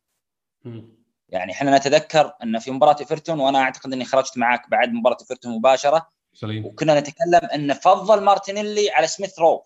فضل مارتينيلي اللي كان غايب ثمانية أو تسعة شهور على سميث رو اللي كان جاهز وأشرك مارتينيلي في الشوط الثاني. يعني. وبعد ذلك اشركه قدام تشيلسي. ثم اشركه في مباراة كاس كاد أن ينهي فيها مسيرة مارتينيلي بالاحتكاك الشهير مع إيدرسون فإحنا جالسين نتكلم إن أرتيتا كان معتمد على مارتينيلي في عملية الخروج من الدوامة.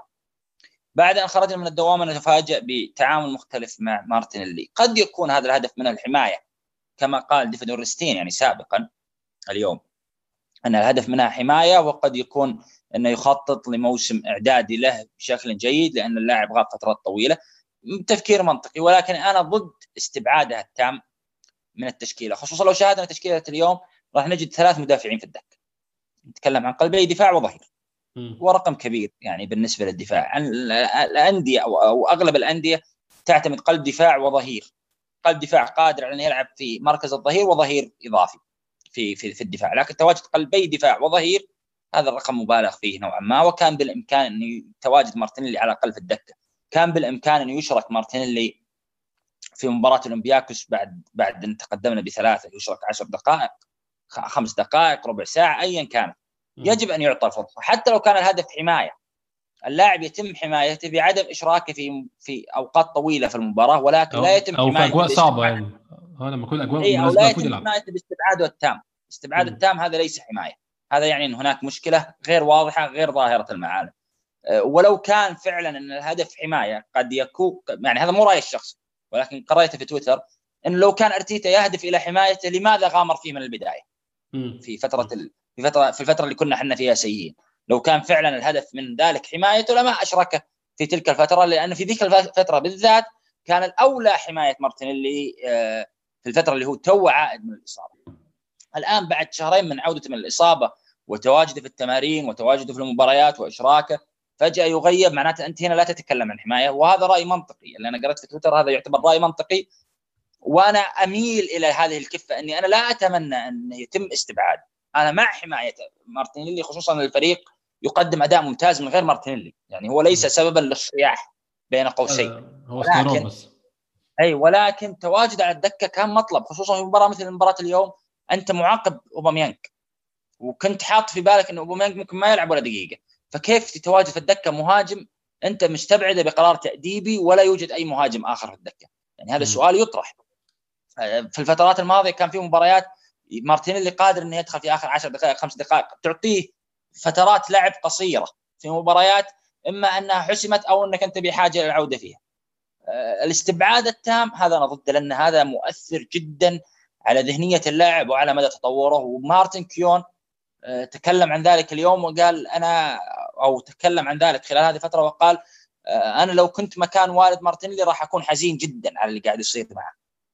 فهذه أيوة. إشارة واضحة إن الاستبعاد مؤثر ذهني على اللاعب لأنه صغير سن لا يملك الخبرة للتعامل مع قصة الاستبعاد خصوصا إنه كان في فترة من فترات نجم شباك.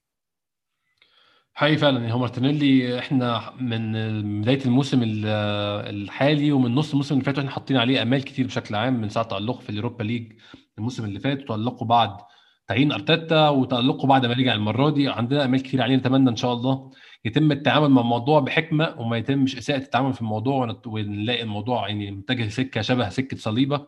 أتمنى دي تكون أبعد حاجة ممكن تحصل يعني. بإذن الله إنه ما ننتقل لهذا المستوى. شاء الله إن شاء الله. أستاذ ناصر سعيد جدا إنك كنت معايا النهارده. يعني تغيير بقى في فوز. إحنا بقى لنا فترة بنسجل في الأحزان أنا وأنت بس الحمد لله النهارده بنسجل في فوز مهم جدا وفوز معنوي لينا كلنا. شكرا جزيلا لوقتك أستاذ ناصر ونورتني واستمتعت جدا بالكلام معاك. آه، العفو أستاذ أحمد. بالعكس أنا اللي سعيد والحمد لله أن كان الظهور هذا في الفوز حتى لا يرتبط اسمي بالخسارة فقط.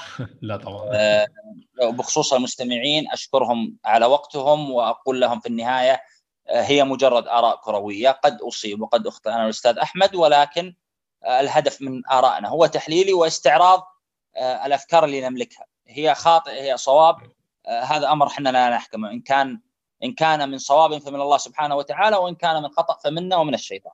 وشكرا مرة أخرى على استماعكم وشكرا أستاذ أحمد على الاستضافة. شكرا جزيلا أستاذ ناصر. إن شاء الله آه، يوم الخميس ماتش العودة بتاع الأولمبياكوس. إن شاء الله نكون يعني حسمنا الماتش ده بشكل كبير. يكونش في اي مفاجآت هيكون في حلقة إن شاء الله بعد الماتش على طول. نتكلم إن شاء الله عن الماتش ونتمنى يكون احتفالا بالتأهل وبنفكر بقى في القرعة وهنلاعب مين.